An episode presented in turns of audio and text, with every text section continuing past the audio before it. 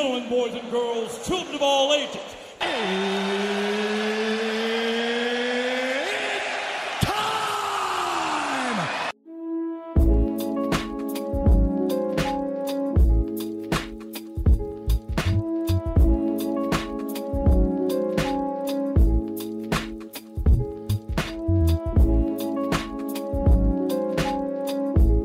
Hello. Welcome back to My Two Cents Podcast, episode sixty-eight, which is entitled, Come On. I am your host, G two, and before I get into the topics today, let me read you off the National Food Days of the week. Today, Sunday, April the third, is Chocolate Mousse Day. Tomorrow, April the fourth, is International Carrot Day, as well as Cordon Bleu Day. After that, April fifth is Burrito Day, Raisin and Spice Bar Day, as well as Caramel Day. April sixth, International Carbonaro Day, as well as Caramel Popcorn Day. April seventh is Beer Day and Coffee Cake Day. April eighth, Empanada Day. And then April ninth is Chinese Almond Cookie Day.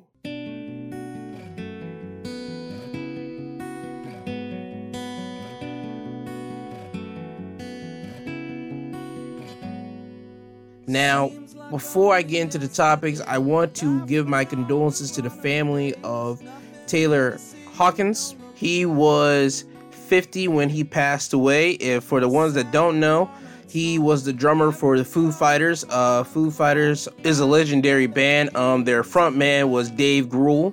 And Dave Grohl is the former drummer for Nirvana, who their frontman was Kurt Cobain.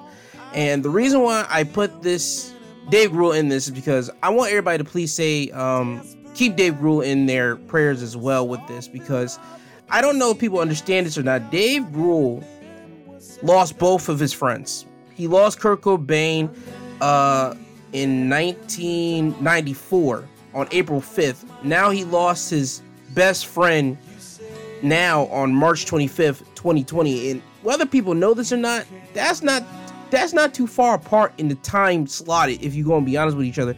That's only literally two weeks from each other. So Dave Grohl now has to carry this big burden of losing two of his best friends. He lost Kurt Cobain in nineteen ninety-four, and I'm pretty sure he's still dealing with some of the fallout from time to time. At one point, he couldn't even listen to Nirvana songs. Imagine now he lost his best friend. He even wrote in his book that this is the guy that he would took a bullet for. He lost his best friend, and on like two weeks apart from now, the anniversary of whenever he lost his other friend, Kurt Cobain. Dave Grohl is in a real, real, I believe he's in a real, um, not even envious spot. He's in a real miserable spot if for anybody. And I just want everybody to please keep Taylor uh, Hawkins' family in their prayers, his wife, his children, but also keep his bandmates, especially Dave Grohl, because, again, Dave Grohl lost two best friends, Kurt Cobain in ninety-four of April fifth, and now his best friend, Amanda, he would take a bullet for, in his own words that he put in his own book, on March twenty-fifth, twenty twenty-two. And this is just, it's real, it's real saddening. It really is, because when you look back, and I didn't know who Foo Fighters was technically. I always, like, I've heard of the Foo Fighters. They used to have a song called uh, Pretenders on M T V whenever, like, early two thousands. That's, like, the only time I, de- again, I always got to preface this. I don't listen to much music outside of rap, and even in rap, I listen to uh, people that my brother put me on to, or people that I find myself. But this semester, and when I was in college, I started trying to expand my musical taste, and I listened back to the Foo Fighters stuff because of the Pretender, and I got some of their music on my phone, and I listened to that from time to time. And I would watch like interviews that Dave Grohl had, and you will see there's a compilation of Dave Grohl and Taylor uh, Hawkins, like in like compilation of them just being funny guys, those two hanging out and just chilling out and relaxing, and they just having chemistry with each other. You could tell they were true, like, best friends, that they were meant to be friends. So if you go to those YouTube, like, go to YouTube and type in Dave Grohl and Taylor Hawkins, trust me, you'll see exactly what I'm talking about. It's it's real disheartening, and I just want people to please keep his family, Dave Grohl, as well in their prayers, please, because Dave Grohl really needs it, and also Taylor Hawkins' wife and children definitely need it because they lost a husband and a father. It's just uh, it's it's not it's not something that I would wish on anybody. So again, uh, my condolences to them. Also, my condolences to another family, because this because what I'm about to read to you comes from N B C News. It, uh, the title reads: Two cousins, twelve and fourteen, killed while playing with gun on Instagram Live, family says. Um, two young cousins from Missouri were live streaming when one fatally shot the other before she killed herself, police and relatives says. Saint Louis police identified the children as Paris Harvey, who was twelve, and her cousin, Kyron Harvey, fourteen, both of Saint Louis. Officers responded to a call about a shooting in the one thousand block of Spur Street at two a.m. Friday, the police department said. The family, well, the victim and suspect were located inside a residence suffering from puncture wounds, police says. Both were pronounced dead at the scene. Police classified the incident as a murder-suicide, but family members says it was a tragic accident. Paris' mother told N B C affiliate K S D K of Saint Louis that she let her daughter go to the apartment for a family birthday celebrating March birthdays. Harvey said Kyron is the son of her brother, the station reported. She said the kids were making a video on Instagram Live in which Paris was playing with the gun, but it went off and hit Kyron. Paris dropped the gun and it fell and it went off, to my knowledge, and then when she picked it up, she picked it up by the barrel and it went off. That's all I know. It was not a suicide. It was just a freak accident, she told K S D K. Harvey said she didn't know how her daughter got a hold of the gun. We got to look out for each other. We're a family and they're young, Harvey says. It was not clear Monday where the gun came from or whether charges will be filed in connection with the deaths. The investigation continues and police did not disclose further details. Ladies and gentlemen, first and foremost, please pray for the Harvey family because they've lost uh, family members. They, as you can tell, they lost children in this situation. And I just want to start with that first before I get into something heavy here. This plays a part into social media, but this also plays into a part of you putting your guns away, ladies and gentlemen. If you have guns, please put them in a way, please put them away that children cannot touch them. They were not children, they were teenagers, but you get the drift here. Please put them away. That's somewhere that the teenagers, these teens, cannot grab your guns because they are doing everything that they see their idols and or heroes doing, either on social media or on these music videos or whatever. This should have been, this could have been avoided. This shouldn't have happened. I am just completely sad because, again, children are so... They're so influenced by what they see on television and what they see on social media. If they see that their idol is holding a gun, they want to do that. If they see their idol is selling drugs or talking about sipping lean or anything else of that magnitude, they want to do that. If they see them wearing Gucci or Prada or Louis Vuitton or Balenciaga, they want to do that as well because guess what? They want to be just like their idol. They want to be just like the person that they see on social media or on television. Now, I'm always... on the side of people that are celebrities are not children's role models. They should not be role models. Children shouldn't look up to them. Charles Barkley said it. Hey, I'm not your kid's role model. You as a parent, you need to teach them yourself. I understand that. But once you become a celebrity, you got to understand children are going to look at you. Yes, parents are going to have to step in as they should because that's what a parent's supposed to do. They're supposed to step in and say, hey, don't do that. I understand you might like their music or I understand you might like who the person is, but don't do that. Don't do that type of behavior. Even if they're rapping about it or singing about it, don't do none of that behavior. That's not true. This is all a facade. Entertainers are exactly that word, entertainers. They are people that entertain you. They're supposed to take you away from your life in any capacity, whether it be music, uh, television, movies, or even on social media. These people are real people, but they are living a facade in front of your face on social media and in any route of entertainment. I just want to keep that really, really straight to everybody. So please, parents, look after what your children are watching, look after what they're doing, look after who they are influenced by. And if you see that they're influenced by somebody doing something wrong, tell them, hey, yo, that's nothing but entertainment.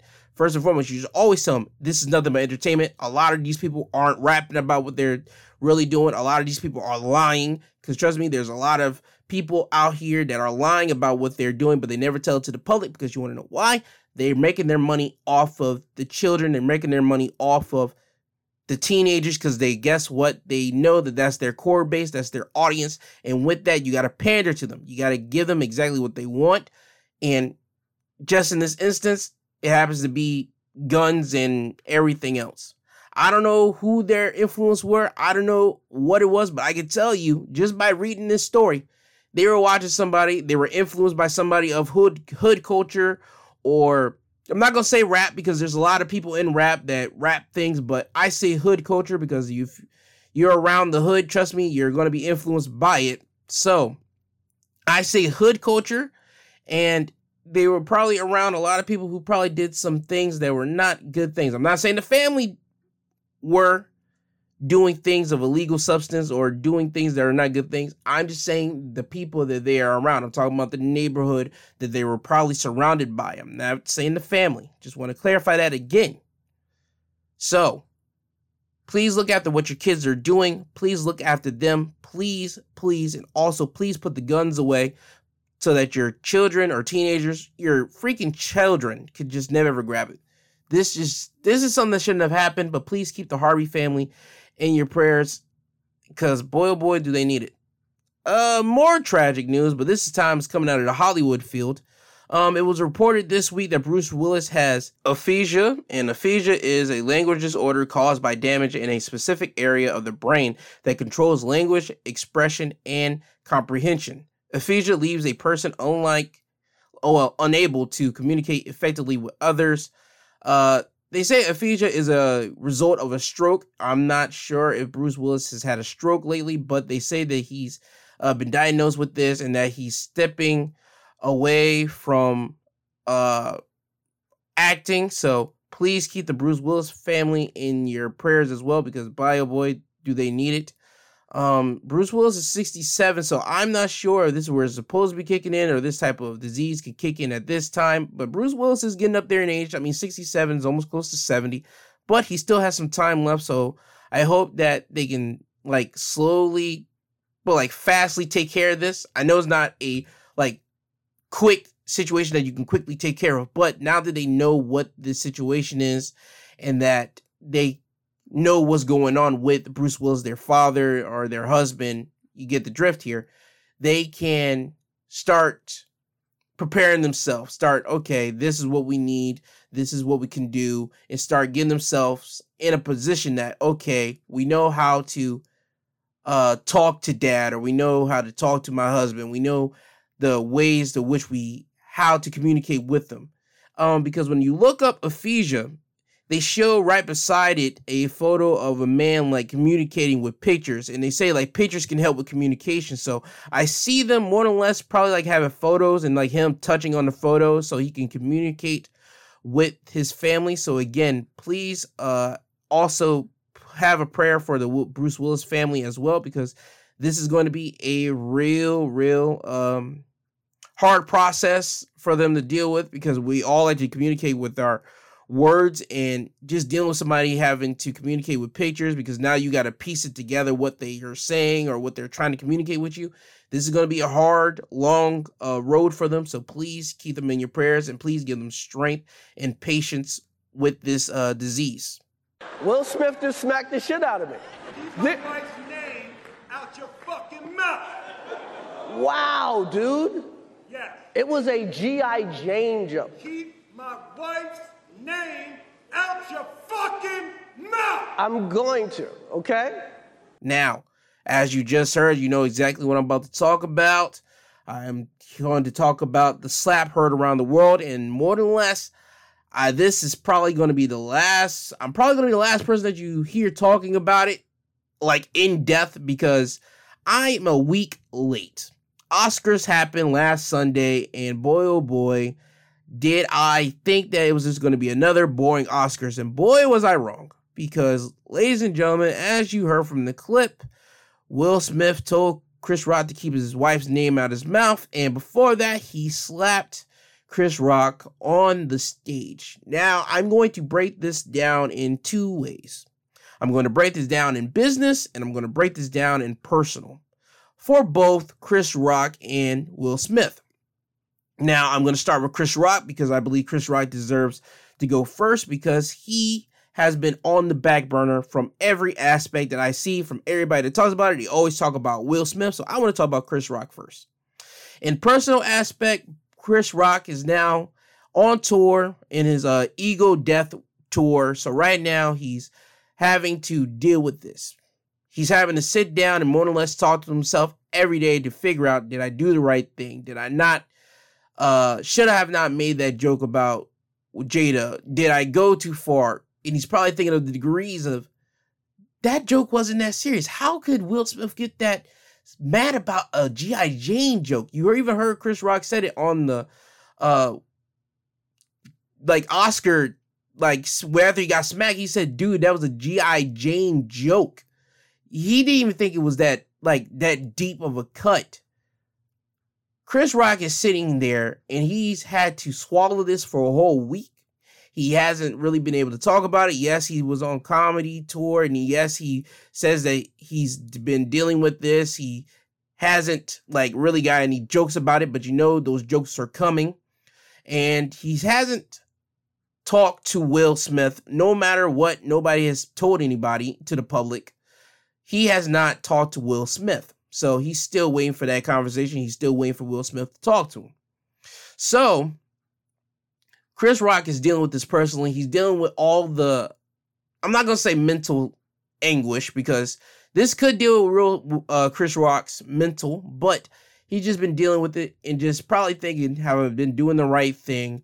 Did I make the right joke? Or should I have smacked uh, Will Smith after he hit me? Or did I keep it professional? Did I do the best that he's dealing with this in his mind, because I know I would be, because boy, oh boy, getting smacked in front of your peers, in front of the whole entire world, that takes a lot of nuts first to even walk up there and smack somebody in front of everybody, one, and two, it takes a lot of nuts to stand there and just take it and just try to continue on and just soldier on with what you're there to do.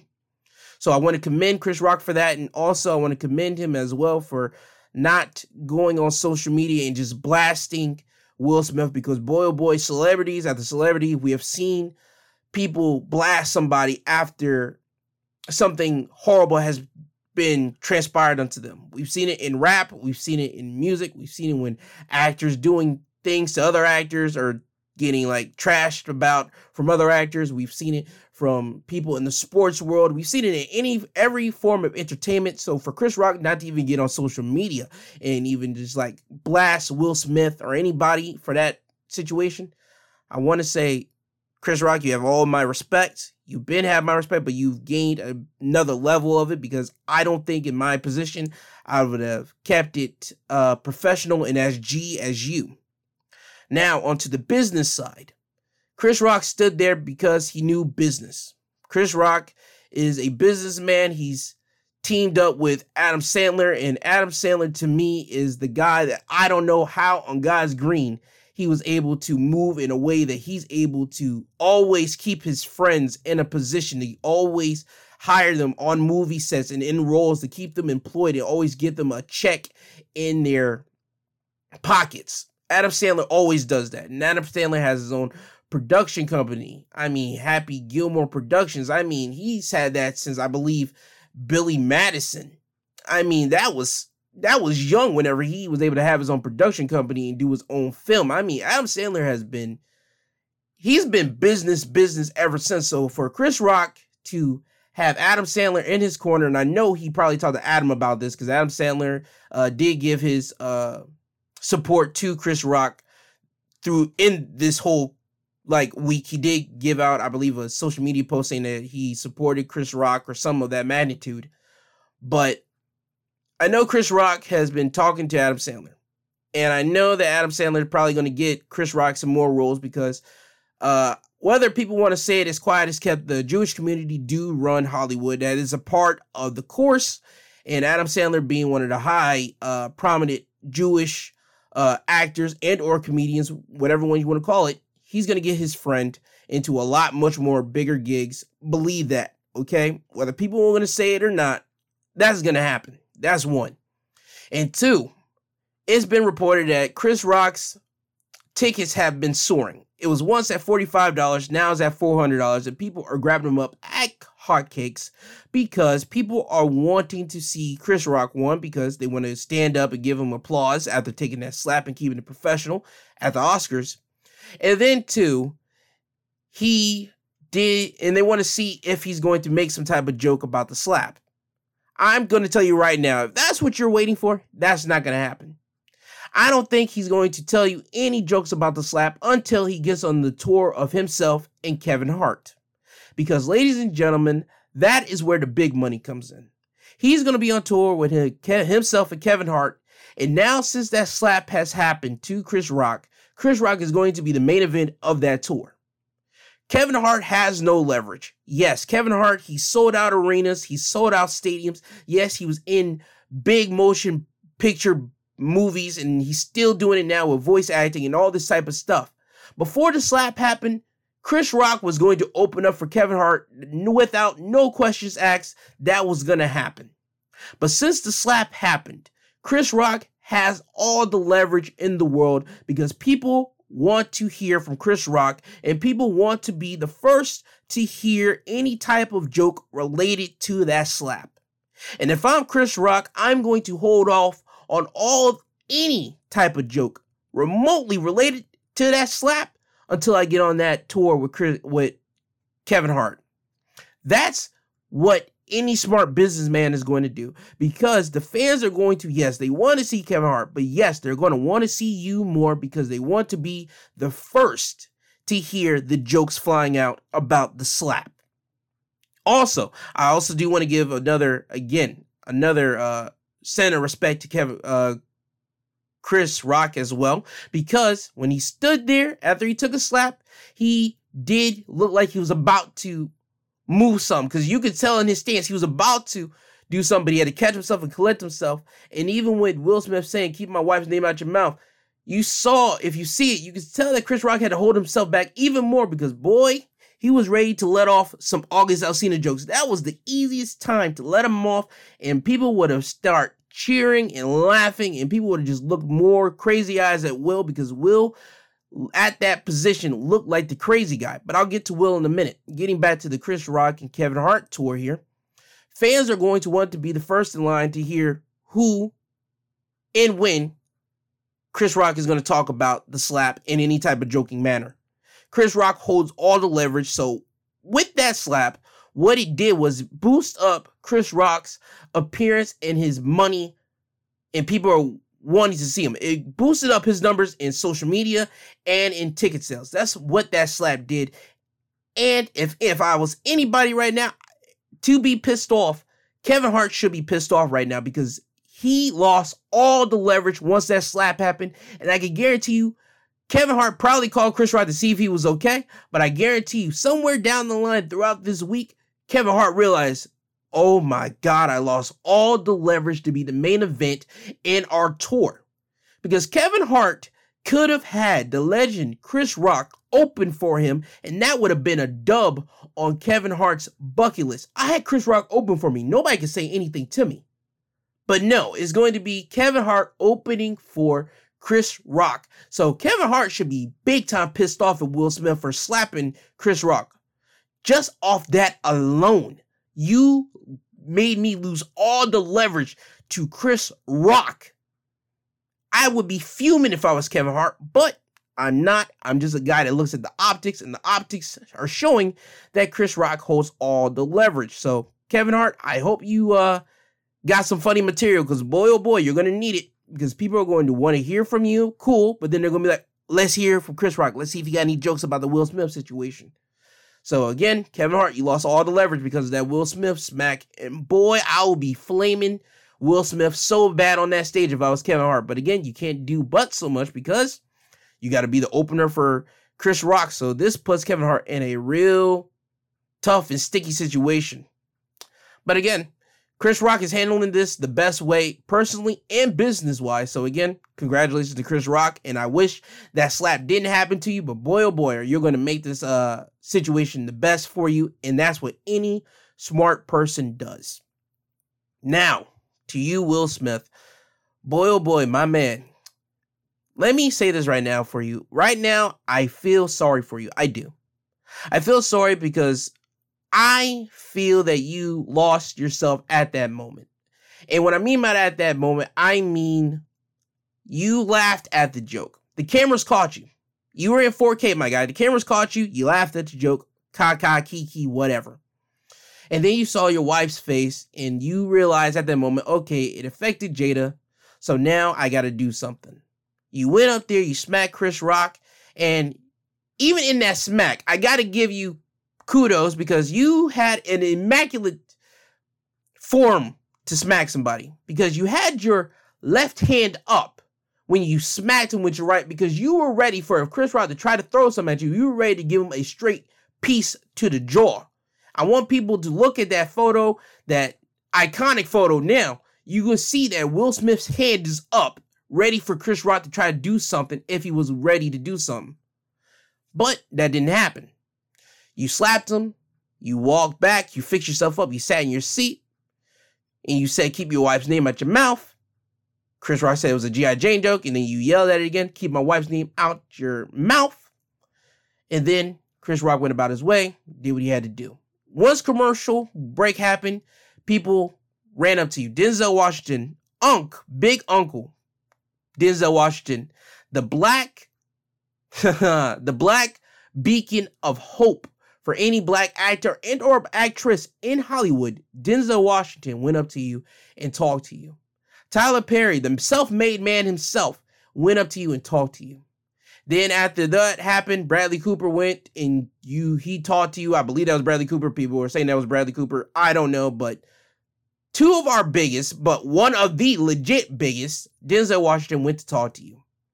And you talked about in your acceptance speech how King Richard would have protected his family, and you were doing this to protect your family. Let me say this right now. Will Smith, you can say that all you want, but my God, you just made yourself a fool. To Hollywood, to the big Hollywood's elites, you made yourself a fool. The people were standing for you and clapping for you. They are the ones that are now turning their backs and shunning you. There are some that won't do that because they know your character, they know you who you truly are, and they know that you lost your way at that moment at the Oscars. However, there will be a good ninety-five percent of them that are going to turn their backs on you, and they're going to say that you lost it at that moment, and we don't know how you are going to be able to come back from that. I'm saying this right now as a black guy that looks at everything. It hasn't been looking good for you in the media because boy, oh boy, comedian after comedian, they're all saying you went too far. And people after people, from late night hosts to uh, other celebrities, they are now like saying that, yo, that smack was too far. You didn't have to do that. He could have handled it in different ways, which I believe that you, Will Smith, you could have went to the back like a man and went and talked to Chris Rock and say, hey, yo, that joke, it affected Jada. She wasn't happy. You could, can you please talk to Jada and say that you apologize for that, please, and apologize to her? And I have no problem thinking that Chris Rock would have went over there and talked to Jada and say, hey, yo, I apologize for that. I didn't think the joke was too far. I'm sorry. And I don't think Chris Rock would have had a problem apologizing, but you lost your way at that moment. And right now you're paying for it because I believe that those tears that you shed were tears of realizing that all that hard work, all that hard work that you spent from the nineties to the two thousands to the twenty tens, three decades of television and film and being the nice guy, being the predictable guy, being lovable, huggable, Will Smith, that guy, all went down the tubes last Sunday when you slapped Chris Rock in the face.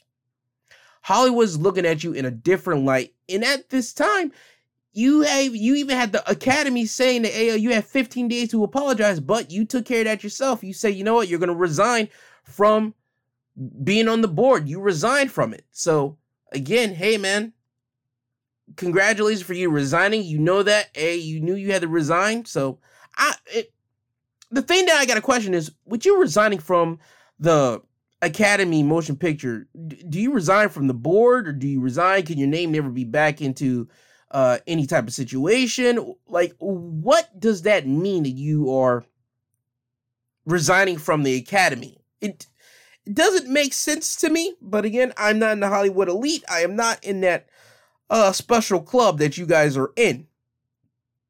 And I want to dive into personally for you now, Will.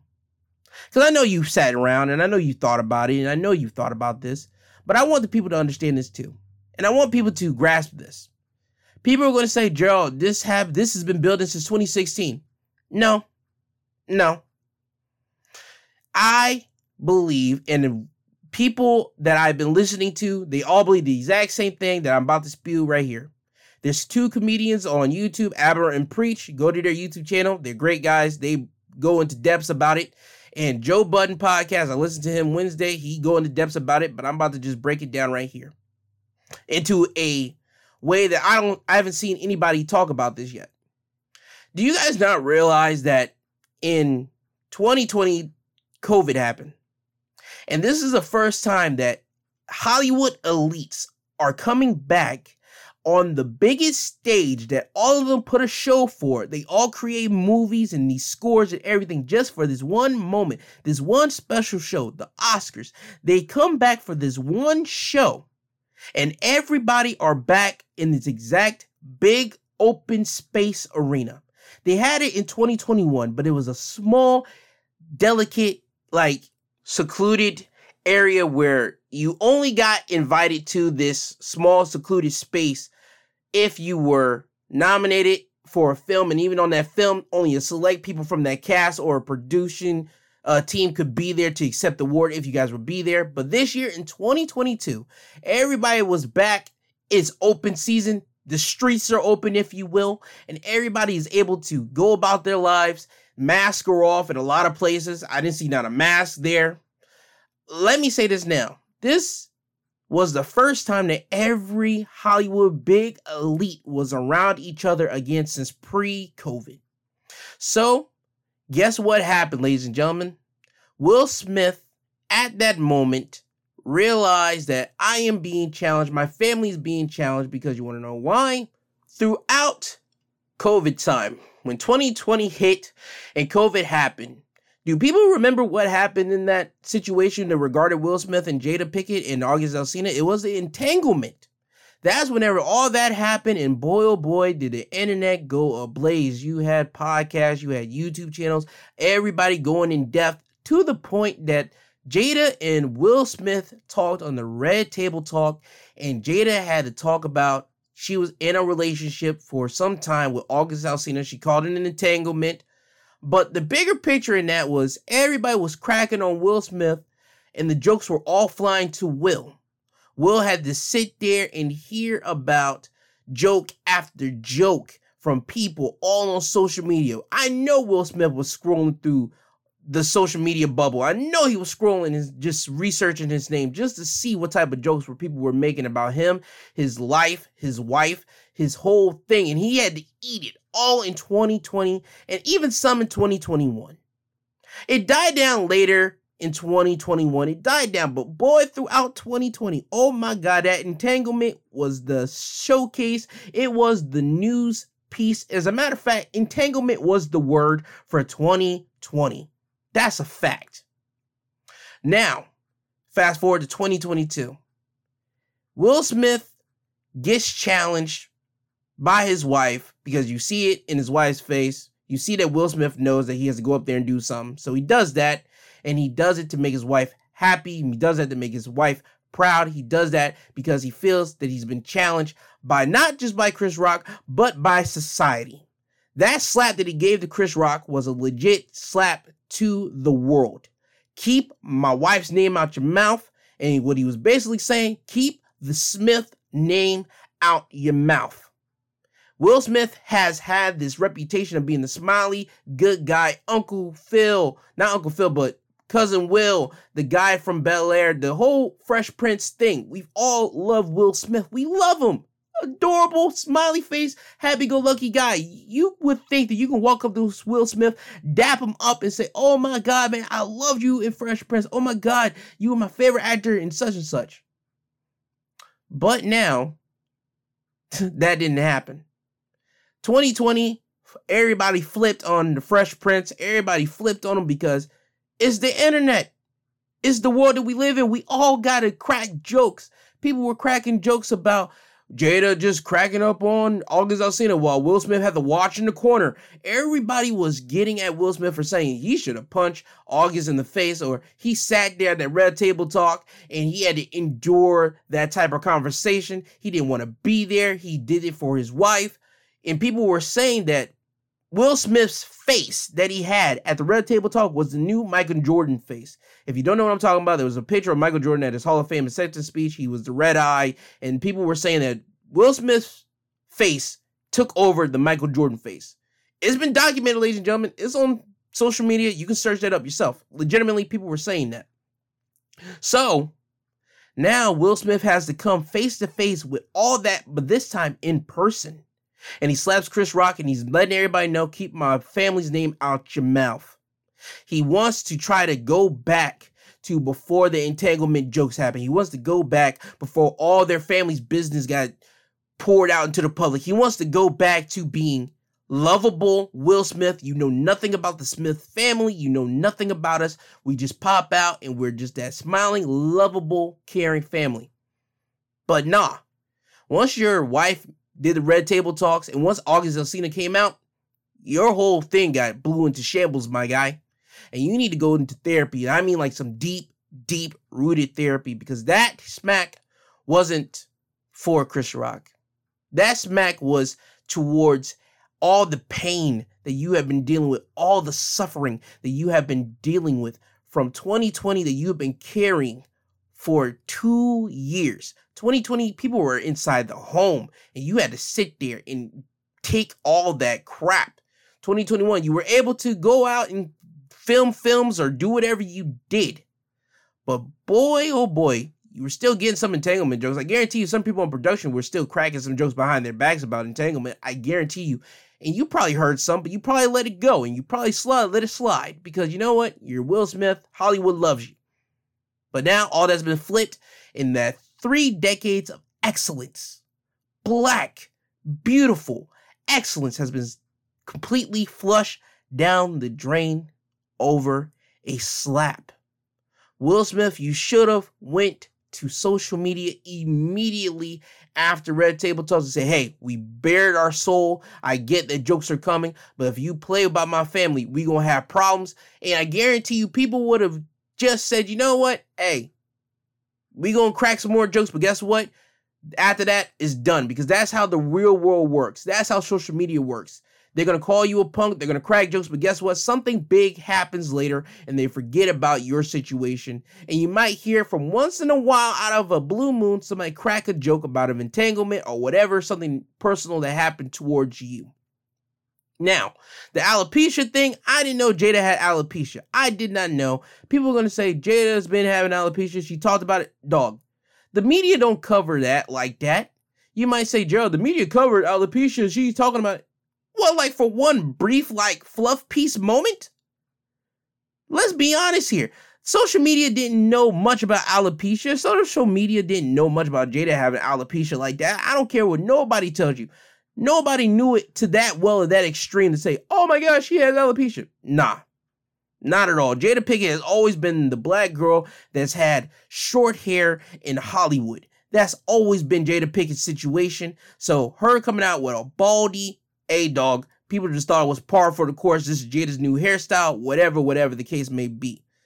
But once that all came out, people were saying, is reports saying that she had alopecia. How could Chris Rock do this? Chris Rock making a movie about black women's hair. How can he make a joke about it? Dog, stop it. Stop it. Chris Rock was doing what he was supposed to do. He was doing with his job at the Oscars, what they signed his check for him to be there for. He did what he was supposed to do. Anybody saluting that slap, yo, I can't rock with it so much. I can just say, hey, yo, he got slapped, but Chris Rock's making the best out of the slap. Let's not get it twisted. I feel sad that he got slapped, but he's making the best out of it business-wise. He's doing the smartest thing he can do. But Will Smith, he took a bad, bad, bad situation. He let his legacy get flushed down the toilet because now Hollywood's looking at you in a certain light.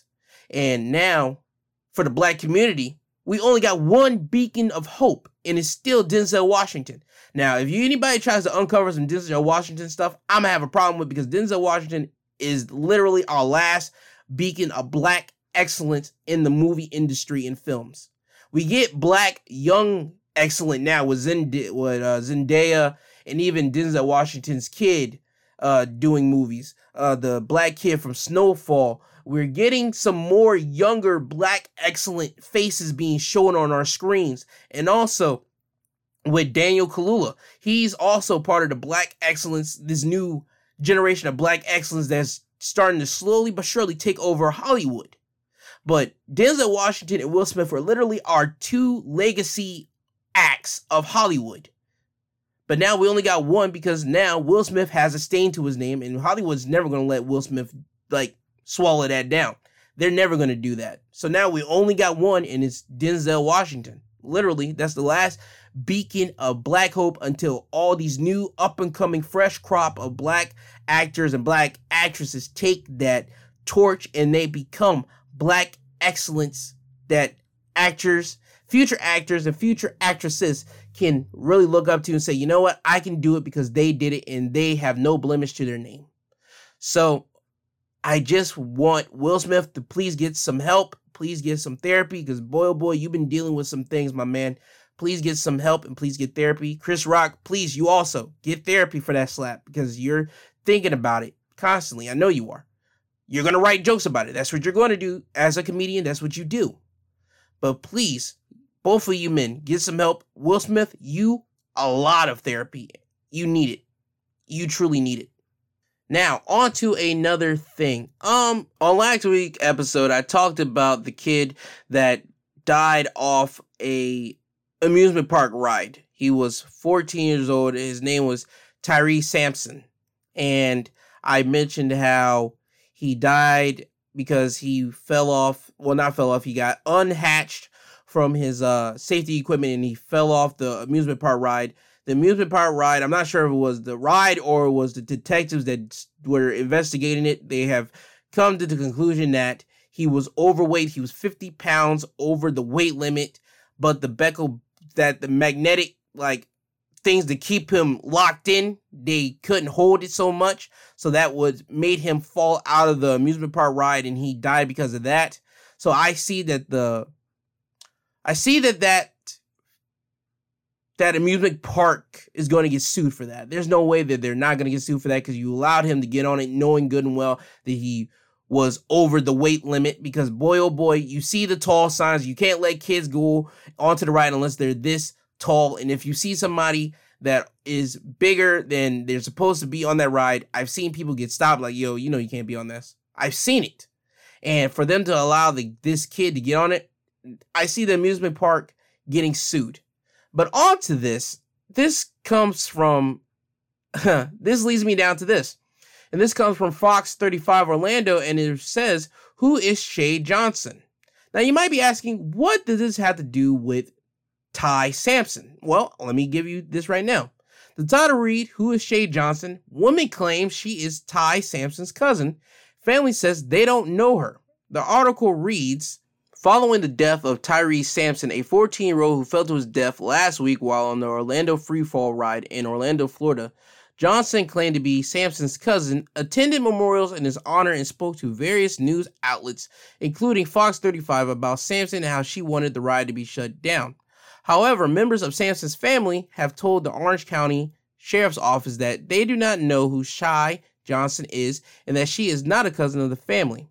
Our detectives have looked into this and spoken with Tyre Sampson's mother. His mother told them she does not know who Shay Johnson is, a spokesperson for the Orange County Sheriff's Office said in an email late Thursday.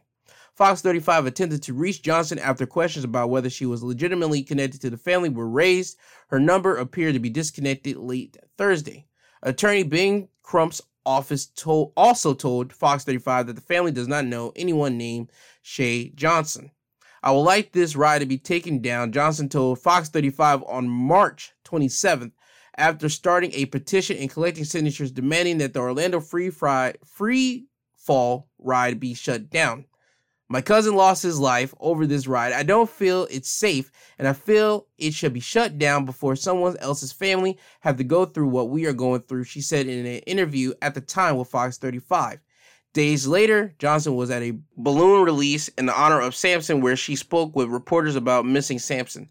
Me calling him Fat Boy and him calling me Mini Me because I was always shorter than him, and I think that's what I'll miss the most, she said. It feels good to see all these people come. I know my cousin. He's happy to see all these people come, she said of the community that showed up to the memorial. Uh, the Orange County Sheriff's Office says, as of now, there's no evidence of a crime.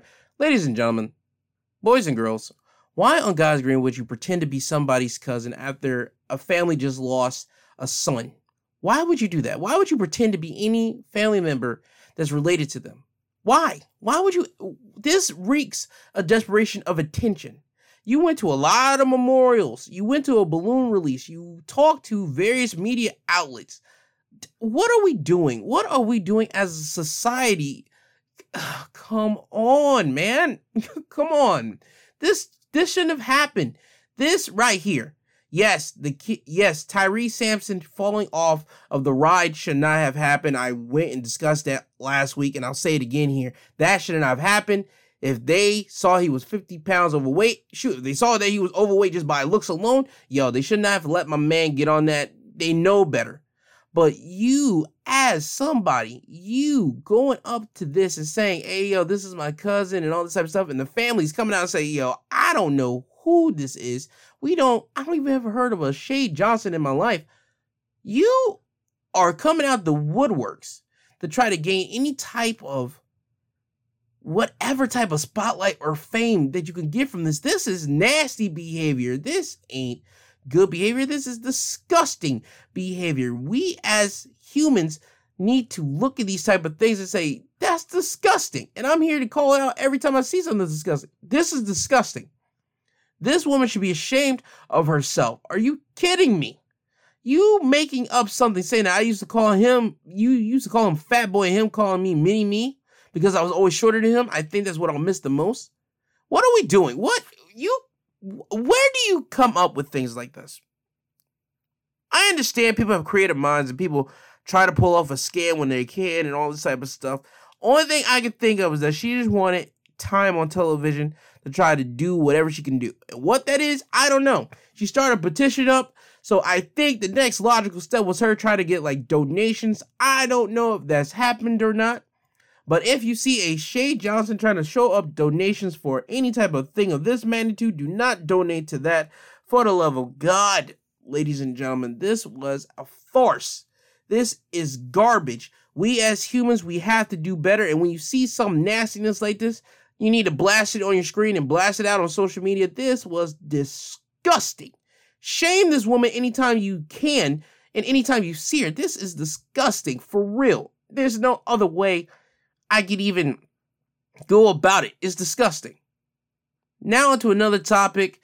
This is coming from The Independent, as the title reads, Yale employees stole forty million dollars in computers from school to fund lavish lifestyle.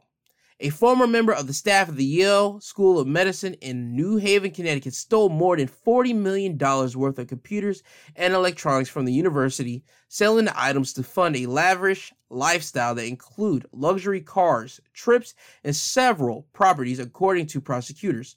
On Monday, Jamie Patrone, forty-two, from Lithia Springs, Georgia, pled guilty to wire fraud and filing a false tax return, according to the U S Attorney's Office for the District of Connecticut. Jamie is accused of operating an eight-year scheme beginning in twenty thirteen with Yale losses totaling forty million five hundred four thousand two hundred dollars. Officials have said that she started working at the school's emergency medicine department five years previously in two thousand eight, and that she most recently worked as the department director of finance and administration. Oh, so y'all gave her nobody money. Jamie had the authority to make and authorize certain purchases for departmental needs as long as the purchase among was well amount was below ten thousand dollars, the Department of Justice said in a press release. She started ordering either herself or through other staff electronics worth millions using Yale Medicine funds, arranging to have the item shipped to a business in neighboring New York State in exchange for payment. The New York business then resold the electronics, including Microsoft Surface Pro tablets and iPads. The U S Attorney's Office for the District of Connecticut says she used money for real estate, expensive cars, and travel. She was forced to give up six vehicles, two Mercedes-Benz, two Cadillacs Escapades, as well as a Dodge Charger and a Range Rover. The U S Treasury lost more than six million dollars as she didn't pay taxes on the stolen funds, D O J added. They said she filed inaccurate federal tax, well, federal tax returns between two thousand thirteen and twenty sixteen, claiming that the stolen hardware was business expenses. Between twenty seventeen and twenty twenty, she didn't file a federal return, prosecutors added. The investigation began in August of last year and was spearheaded by the F B I and I R S. An affidavit in the case states that Jamie said in a voluntary statement that she estimated that ninety percent of her purchases of electronics were part of the fraud scheme. After being arrested in September twenty twenty-one, she was released on bond of one million dollars to awaiting sentences. Well, sentencing. In addition to the luxury vehicles, five hundred sixty thousand dollars has also been seized from the bank account of Mazi Entertainment L L C. Oh my God, my God. Okay. It says the maximum sentence for wire fraud is twenty years in prison, and the longest sentence for filing a false tax return is three years. Jamie is sentenced on June the twenty-ninth. So she got a luxury lifestyle off of the back of one of the top colleges in the entire world, at least in America state. And also she got away with not paying correct taxes to Uncle Sam, the government. Ladies and gentlemen, I don't know whether to clap for this lady or to condemn her. I'm going to be honest with you. This woman put in a lot of work to gain forty million dollars straight up. I'm not going to lie to you. I'm not going to try to front you a not a dime. They said this was an eight-year scheme. Do you not know how long that has to be? So for each year, she had to take roughly five million dollars. For an eight-year scheme to rack up forty million dollars and some odd dollars, that's five million dollars and some odd dollars every single year that she had to take. So I don't know whether I should be happy that she got to live a luxury lifestyle off the back of one of the top colleges in the world and also the government, or should I condemn her? I'm going to do both. I'm going to say, first and foremost, I have to condemn by saying this. Ladies and gentlemen, do not try none of what she did. For the love of God, she got away with it only for a short amount of time. She's going to be going to jail for some time, ladies and gentlemen. But do not do what she did. Please do not. That is not the right way to go about it. I understand scheming and frauding people out of money, that seems like the most easiest thing to do, but boy, boy, does it take a lot of time and a lot of energy because, one, you're always looking after your paperwork to make sure that everything is signed and figured out in the right way that you think that the government won't catch on to you at this moment. And also, you're always going to be keeping your eyes in the back of your head just to make sure the government isn't after you because you're always worrying, am I going to get busted? Am I going to get arrested today? Blah, blah, blah, blah. So please, for the love of God, just because she got away with it for eight years, that doesn't mean that you're going to get away with it just because you learned from this person. Don't try to commit fraud of any situation. Now, I have to commend her because she did do this for eight years. She did rack up forty million dollars, and she worked up to her most recent job. She was the Department Director of Finance and Administration at Yale. How could we not applaud that, yo? Like, literally, how could we not applaud that? I understand we're supposed to be upset. I understand that as people, because, yo, you duping people, you're taking money from all these people. Listen, colleges are taking money from college students. I'm just going to be telling the truth. You got, you got, okay. You got to pay per term, per semester, this big sum of money. And then if you live there, you got to pay a big sum of money to even live at a dorm.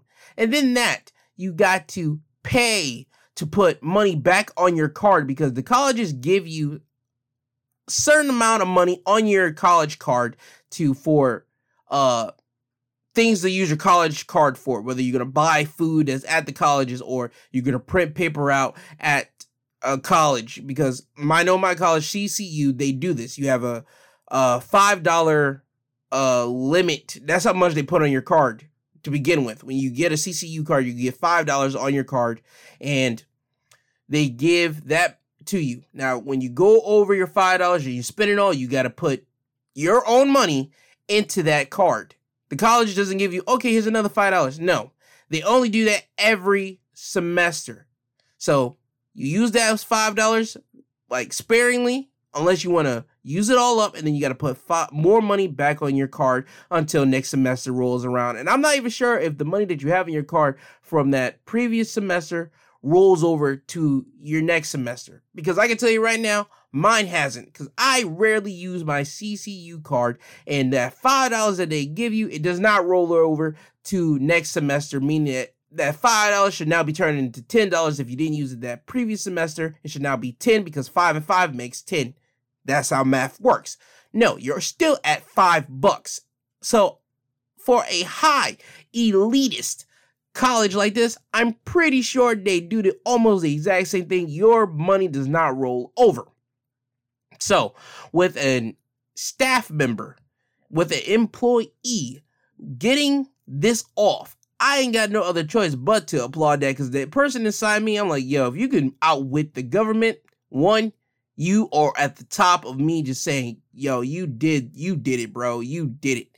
One. And two, you outsmarting a college that are making kids sign over almost their whole entire soul, if we're going to be honest, because college kids go into debt with college debt, and they try to get into these high luxurious colleges. They are working day and night for papers that won't mean squat. I'm just going to call a spade a spade. You're basically doing work so teachers and professors can read your work and say, okay, that was substance, substance enough, and to sign you off and pass you along. And in the real world, let's be honest here. It's all about connections, and college is nothing but you trying to build up connections. That's what fraternities and sororities are for. But also, please be careful if you're in a sorority or fraternity, because some of them do some heinous things to make you even join as fraternity or sorority to see if you are worthy, if you are worthy to be in it. So please be careful. But in the real world, that's what it's about. It's all about connections. Oh, I went to college here. Oh, you did? Oh, my God. Blah, blah, blah. Did you join a fraternity? No, I did not. But I went to college here, and now you got a foot to stand on because this is the college that you went to. This is your alma mater, yada, yada, yada. Now, if you join in a fraternity, sorority, oh, my God, I'm in this fraternity. I was in this sorority. Oh, my God. Now they give you into these businesses of, yo, you need to talk to this guy because this guy was a person in this chapter of this fraternity or sorority, yada, yada, yada. So now you build that link from your pre- from their previous experience, and now your experience that you can now bond over of doing that. So college is supposed to be a place where you're supposed to be building connections. That's basically what you're supposed to be doing. And in the real world, you use those connections more than you use a degree. I'm going to be blunt with you every time, because a lot of degrees, they mean nothing if you do not have somebody to co-sign you on that degree or co-sign you for what you have done, or you have something to back it up. And even then, still, sometimes it's all about those connections. So for these kids to be paying a foot, arm, leg, chest to even attend these elite colleges, and they constantly have to pay out of like wallet or get money from their parents or loan it off so they can get a degree, a piece of paper at the end of their time, dog, I don't know what to tell you. I could just say Jamie got it off. She lived well for eight years. hey, don't do what she did, but I gotta applaud it. I'm not gonna try to lie to you. I gotta applaud that. Now, on to another thing. Uh, this week, this comes from Yahoo News. Biden signs bill making lynching a federal crime-ending century-long effort. On Tuesday, President Biden signed into law legislation that makes lynching a federal hate crime, a historic bill that took more than one hundred years to arrive on the desk of the U S president. He wasted no time signing off and putting pen to paper before giving remarks. That's all that needs to be said right there. Ta-da! Right there. It took one hundred years, more than one hundred years, to make lynching a federal hate crime. I don't know what that says about America. That tells you that we still got some problems that we need to fix. Well, we got a lot of problems we need to fix, but this should have been into effect years ago. I don't know how many people still try to hang people by rope or whatever the case may be, but I'm glad this is being put into effect. I'm glad this has finally been signed. Thank God we're at least making one step in the direction, for the love of God. So I at least got to say thank you, Biden, for getting that done and situated. Thanks for that. And this is the last thing I want to talk about before I get you guys out of here. This is coming from Fort Worth Star-Telegram. Texas court denies appeal of former Dallas cop Amber Guyger, who shot and killed Botham Jean.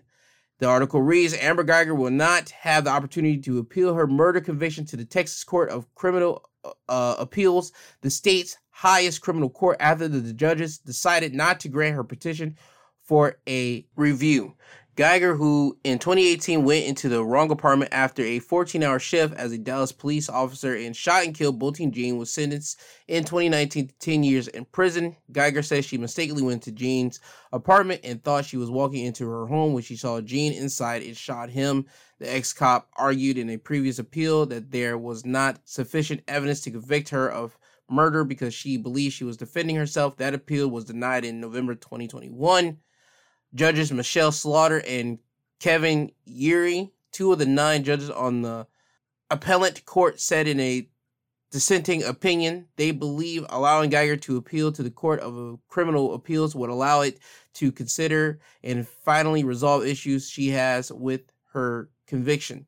Geiger's attorneys argued in their two previous attempts to have the verdict overturned that what the fired police officer did was akin to self-defense, although Jean did not present any actual threat to Guyger because she mistakenly perceived his presence as a threat. Her attorneys argued she was justified in using deadly force to protect herself against the perceived threat, according to Geiger's appellate belief. All right, get out of here. Listen here. Her appeal lost. She got to stay in jail some more time. Listen, I don't even know how we're going to continue to do this. We know what it is. She killed a man, and this was no... This this shouldn't even be a situation. She shouldn't be allowed to appeal it, but in the courts of America, you're allowed to appeal if you feel that you've been wrongly uh, sentenced. And for Guyger, here's the kicker for you guys. Guyger will be eligible for parole in twenty twenty-four. She killed a man in twenty eighteen, sentenced to jail in twenty nineteen, gets ten years in jail, but she's eligible for parole in twenty twenty-four. What tells you in two more years she's not eligible in getting out for parole? Let's be honest here. I have a feeling she's going to be out in twenty twenty-four. So Guyger needs to shut up, sit down, and just eat the rest of your time until it's time for you to get out for parole in twenty twenty-four. Just eat it, man. You shot a man. You did it. Accept the, accept the time. Personally, ten years, that is low from a human life. Again, I don't want to get too wrapped up in that. But again, ten years for a human life that you killed because you mistakenly walked into your, well, you thought this was your apartment, but you mistakenly walked into his apartment and you shot him as he was sitting down eating a bowl of ice cream. Dog, get out of here. I'm not trying to hear that. Nobody should be wanting to hear that. I'm glad the, the high courts of appeal said, nah, we're denying all that. So now she has to sit down. Amber Guyger, if you happen to listen to this or happen to hear this, please shut up, sit down, and just accept the fate that you did. Please just accept it, man. Just accept that you got away with basically killing somebody. That's basically what you did. You got away with killing somebody, and you tried to get out for appeal. Accept it. Just accept it. Just accept it. You're getting out for parole in twenty twenty-four. You only got to wait two more years. Woo, you're not doing the whole ten years, bud. You should be doing more, but you're not. So again, shut up, sit down, take responsibility. All right? Now, with all that being said, ladies and gentlemen, let me get you guys my social media links so I can get you guys out of here. On Twitter, you can find me at, at My Two Podcast. Instagram, My Two Cents Podcast, G two. My email, if you want to email me about something that I missed or something that I didn't cover right, or you just want to talk to me, uh, my email is my two cents pod at yahoo dot com. I want people to please email me if they feel they need to talk to somebody. I am always here. Trust me, I check my emails daily. And again, nobody has took me up on the opportunity to talk to me about anything. Again, this is not me just to like pander to anybody. This is me to literally, I throw my email out here every time because I really want to communicate with people if they feel that I did something wrong or I didn't uh, tell you guys the true whole facts about something that I talked about. So again, use the email, please talk to me. And also my email is out there for people that feel that they can't talk to anybody, they feel that they are lonely in this world. Don't feel that you're lonely. You're not lonely. You are loved. You have people out here that do love you. I am here to always talk to you. If you need to talk to someone, I am here. Okay, I want to thank Apple Podcasts, Google Podcasts, Podbeam, Audible, uh Amazon Music. Uh, yeah, I believe those are those big five. But anyway, I want to thank these big five and all the other ones as well. But um, thank you guys for allowing me to constantly be who, for constantly allowing me to be who I am. Allowing me to constantly talk about topics that I believe that people either didn't get a right point of view or just get my point of view on it, or certain topics that people are not talking about in the big news uh, realm that people are not getting Uh, full scope of. I want to thank you guys for allowing me to do that, because again, you guys can easily kick me off because you guys can say that Gerald, you're violating uh, terms and conditions and all this type of stuff, but you guys don't. You allow me to say what I want to say, and uh, I'm I just want to say thank you. And I want to thank everybody out there that's listening to me from wherever you are, whether you're in whether you're in the America or you're in Canada or you're over there across the pond in the uh Ukraine or in Britain or Russia or Germany, Australia, Africa, Brazil, Alaska, Hawaii, wherever you are, you happen to listen to me. I want to say thank you, because I do get to look at my overarching thing and I do get to see who is listening. So I want to thank you guys for that. I really do.